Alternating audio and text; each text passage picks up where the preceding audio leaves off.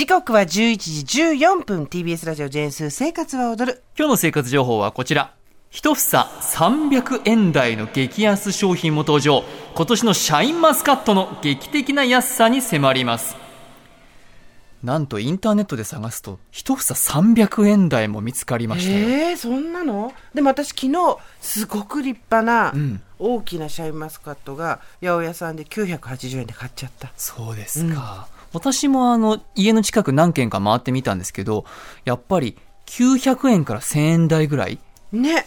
のところが多かったですね1000円台後半から2000円台でちょっと贈答品っていうイメージだったもん。ねシャインマスカットってねですよねもちろん。あの高いものはね非常に高い高価なものでね高級品というイメージもあるかと思います、シャインマスカット今ねお店で驚きの価格で売られているということなん。です確かにねスーパー行ってみますと例年だと大体安くても一房1500円から2000円だったそうだね中には3000円台のものもあってさらにデパート百貨店などで行くともっと高級なね56000円するなってびっくりするよねありますよね。宝石のようなものもあります。はいということで、いくつか購入してまいりました。今回ですね、用意したのが、スーパートップで購入しました税込み862円のもの。そしてこちらは長野県産ですね。えー1058円。これをマルエツで購入しはいたシャインマスカット2種類あります。でこれだけでもまあもちろん1500円2000円と考えると、うんびっくりするかなり安いんですけど、一体何が起きているのか、生活は踊るの果物担当といえばこの方です。元東京製菓の加藤浩一さんにお話を伺います。加藤さんおはようございます。おはようございます。よろしくお願いしますおよろ久しぶりしくお願いしまですす。加藤さん、はい。ズバリ今年は、ま、シャインマスカット値段安いんですね。はい。あの、いくつかの理由が重なってこの安さになっているんですね。はいまず一つは猛暑ですね。まあ、生産量が多い長野県や山梨県で7、8 7月、8月、9月と、え高温でさらに干ばつでしたので、生育が大幅に前進して、例年より早めの出回りになっているんですね。かなり早い出回りですね。えで、二つ目は、あここ数年で全国的に栽培が広がって、まあ、あ生産量イコール供給量がですね、増えているんですね。まあ、あの、主な産地は、あの、山梨、長野のほかに、えー山形、岡山の4県ですけれど、さらにあの、九州ですとか、北海道までですね、えー栽培する農家が増えているんですね。まあ、農林水産省の統計によりますと、まあ、10年間で9倍になっているということなんですね。栽培面積がはいすごいなですね。なぜそこまで生産する農家増えてるんですかね？まあ、あのこれはですね、農水省のあの果樹研究所がですね、もう威信をかけて30年も40年もかけてですね、理想とする品種をですね、ようやくできたので、まあ、あの農家はやらない手はないですよね。そして日本国内の農家であれば自由にあの栽培できて販売できる点が大きいですね。まあ、県のレベルですと、県しか許諾を与えないっていうケースがまあまああるんですね。あと、あのライバルの巨峰という品種がですね、この温暖化で黒々と仕上げるのが非常にあのあの難しくなっているんですね。そういったことも、えーっと、シャインマスカットが時代に合ってきた理由の一つでございます。まあいろんな理由があるんですねはい、あともう一つはですね、あの福島あの第一原発のアルプス処理水放出問題でですね、えー中国が日本ののあの水産物だけじゃなくて農産物にもですね、こうあの消極輸入を消極的になっているっていうところにですね、はい韓国ですとか、まあ、その他の国からですね安い価格での提案があって、あの日本のこうなくなった部分をすっぽりこう目合わせしているという状況もあるんですね。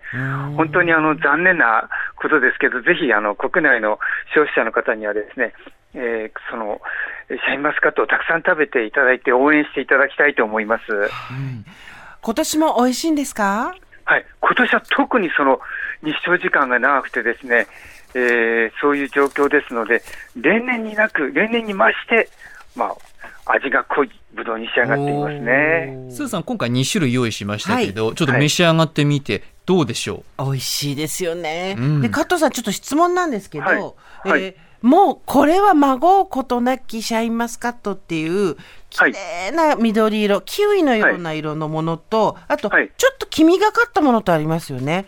はい。何か違いはあるんですか？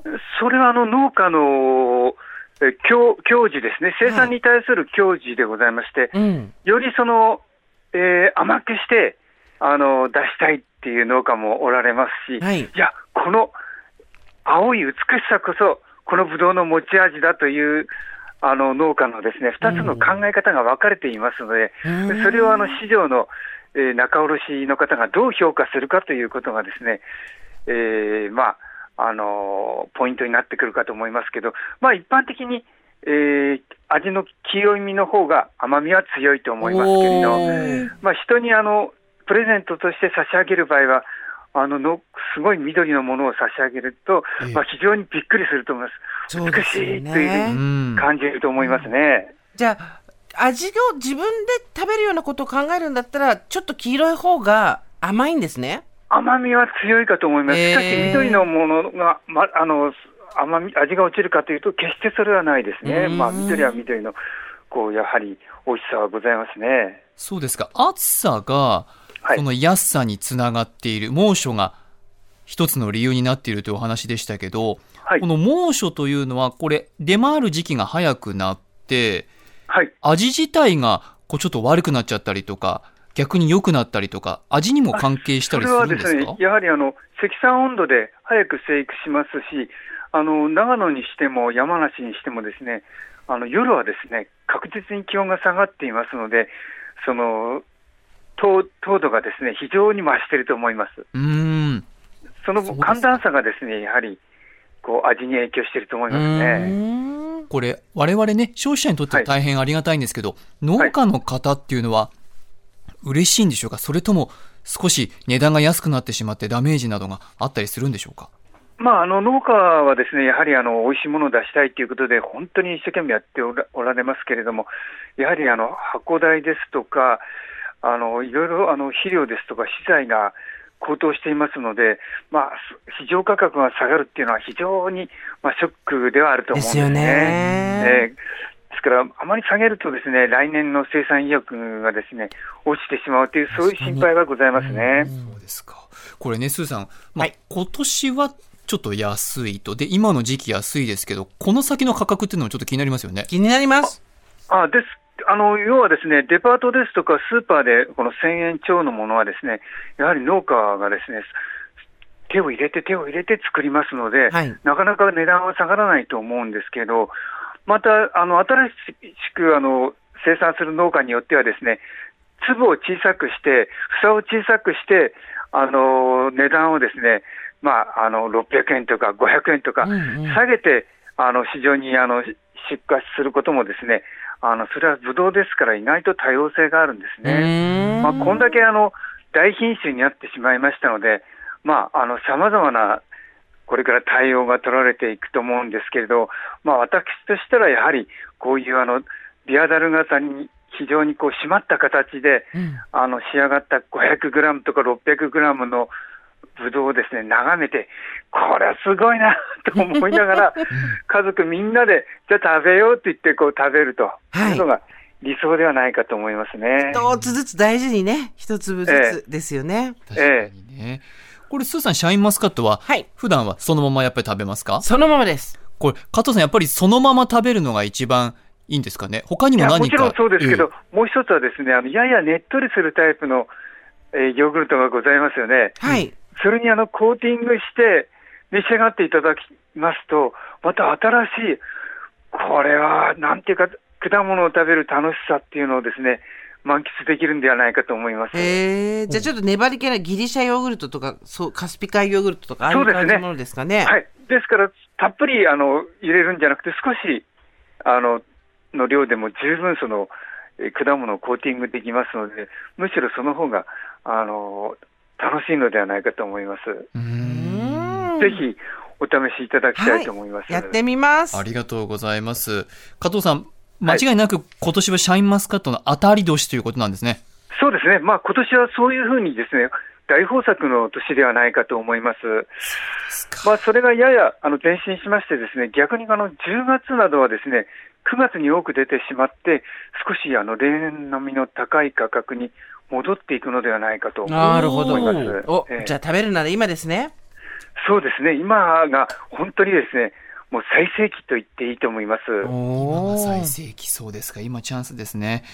では、スーさん、はいちょっと最後にご賞はいただきたいんですけども、はいよろしいでしょうか？かしこまりました。リスナーの皆さんもちょっと聞いててください。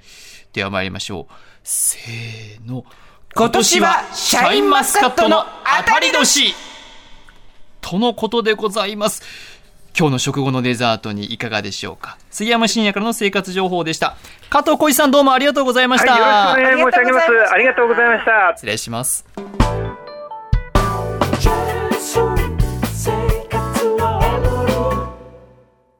もっとプールのスポットライト誰一人取り残さない社会をキーワードにゲストをお招きしながら勉強するやつ。